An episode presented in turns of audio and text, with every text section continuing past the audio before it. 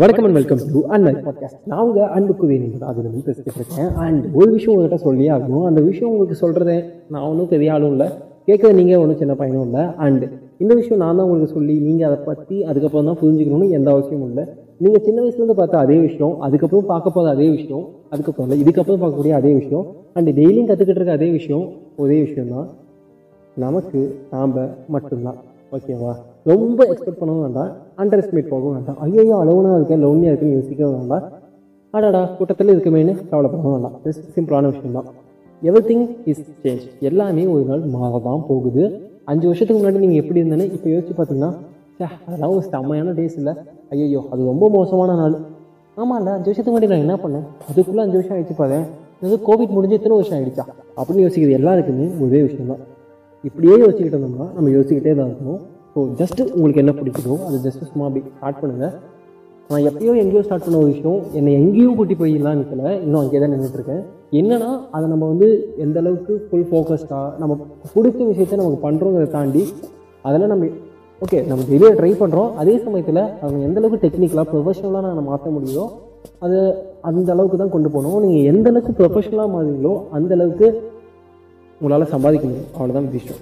For example நீங்கள் photographer இருக்கீங்க அப்படின்னா எனக்கு ஃபோட்டோகிராஃபி பிடிக்கும் நான் ஃபோட்டோ எடுப்பேன் மொபைல் எடுப்பேன் கேமரா எடுப்பேன் அதோட நின்றுட்டோம் அப்படின்னா முடிஞ்சிச்சு அதுவே அந்த ஃபோட்டோகிராஃபியை டெக்னிக்கலாக நீங்கள் கற்றுக்கிட்டீங்க அப்படின்னா அது சம் கண்டிப்பாக ஒரு நாள் உங்களுக்கு வந்து சம்பாதிக்கிறதுக்கான ஒரு வழியாக இருக்க போகுது.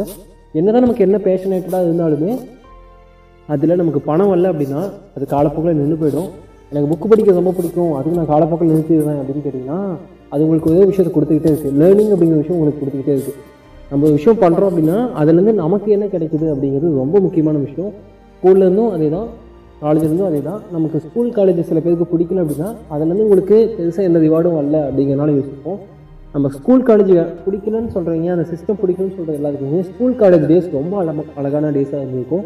ஃபார் எக்ஸாம்பிள் ஸ்கூல் மெமரிஸ் ரொம்ப செமையான மெமரிஸ் உங்களுக்கு கண்டிப்பாக இருந்திருக்கும். உங்களுக்கு அப்படி ஒரு ஃப்ரெண்ட் கிடைக்கலாலும் பரவாயில்ல நீங்கள் நிறைய விஷயம் கற்றுருப்பீங்க நிறைய மெமரிஸ் உங்களுக்கு ஸ்கூலில் இருக்கும். ஸோ சதி தப்புன்னு எதுவும் இல்லை. உங்களுக்கு பிடிச்ச விஷயத்த ட்ரை பண்ணுங்கள் ட்ரை பண்ணுங்கள் அதை இன்னிலேருந்து ட்ரை பண்ணுங்கள் லெட் ஸ்டார்ட் டுடே நியூ இயர்க்கு ஸ்டார்ட் பண்ணுறேன்னு நினச்ச எந்த விஷயத்தையுமே நீங்கள் ஸ்டார்ட் பண்ணியிருப்பீங்க அல்லது விட்டுருப்பீங்க. சில பேர் தான் ட்ரை பண்ணிகிட்டு இருப்பீங்க. கூடிய சீக்கிரம் விட்டுறலான்ட்டு இருப்பீங்க. சில பேர் கொஞ்சம் ட்ரை பண்ணிட்டு ஃபார் எக்ஸாம்பிள் இப்போ ஜிம்முக்கு போகிறது ரொம்ப ஃபேமஸாக பேசக்கூடிய விஷயம்.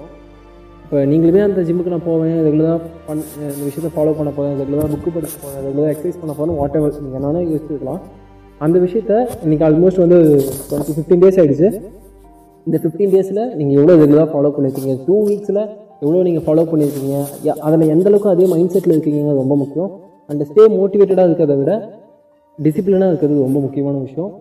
நான் மோட்டிவேட்டடாக இருப்பேன். பத்து நாளைக்கு ஒரு டைம் செம்மையாக ஹெவியாக ஒர்க் அவுட் பண்ணோம்னா அஞ்சு பைசாக்கு பிரயோஜனம் இல்லை.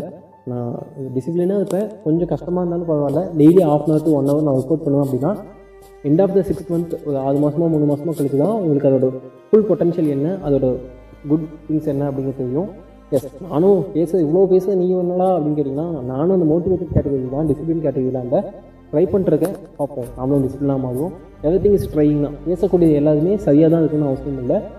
அதுக்கு தப்பாக இருக்கணும் பேசலாம்னு கேட்டால் அப்படிலாம் இல்லை. எனக்கு தோன்ற விஷயத்தை நான் உங்ககிட்ட சொல்கிறேன் உங்ககிட்ட சொல்கிறது மூலமாக எனக்கு நானே சொல்லிக்கிறேன் எனக்கு கடவுள் நம்பிக்கை இல்லை. கடவுள் நம்பிக்கை இருந்தால் கடவுள் முன்னாடி சொல்லியிருக்கேன் இந்த நாளைக்கு ஒரு நல்ல விஷயத்தை பார்க்குறேன் சார். நாளைக்கு ஒரு நல்ல விஷயத்தை பற்றி பேசுவோம். Until then bye bye bye and advance Pongal வாழ்த்துக்கள். நியூ இயருக்கு முன்னாடி போட்ட எபிசோடு நினைக்கிறேன். அதுக்கப்புறம் போட்டலான்னு தெரியல. எபிசோட் வந்துக்கிட்டே இருக்கும். நீங்கள் என்னை ஃபாலோ பண்ணுறீங்க அப்படின்னா ரொம்ப சந்தோஷம். பண்ணலாம் சந்தோஷம். ஏன்னா நீங்கள் கேட்டிருக்க மாட்டீங்க.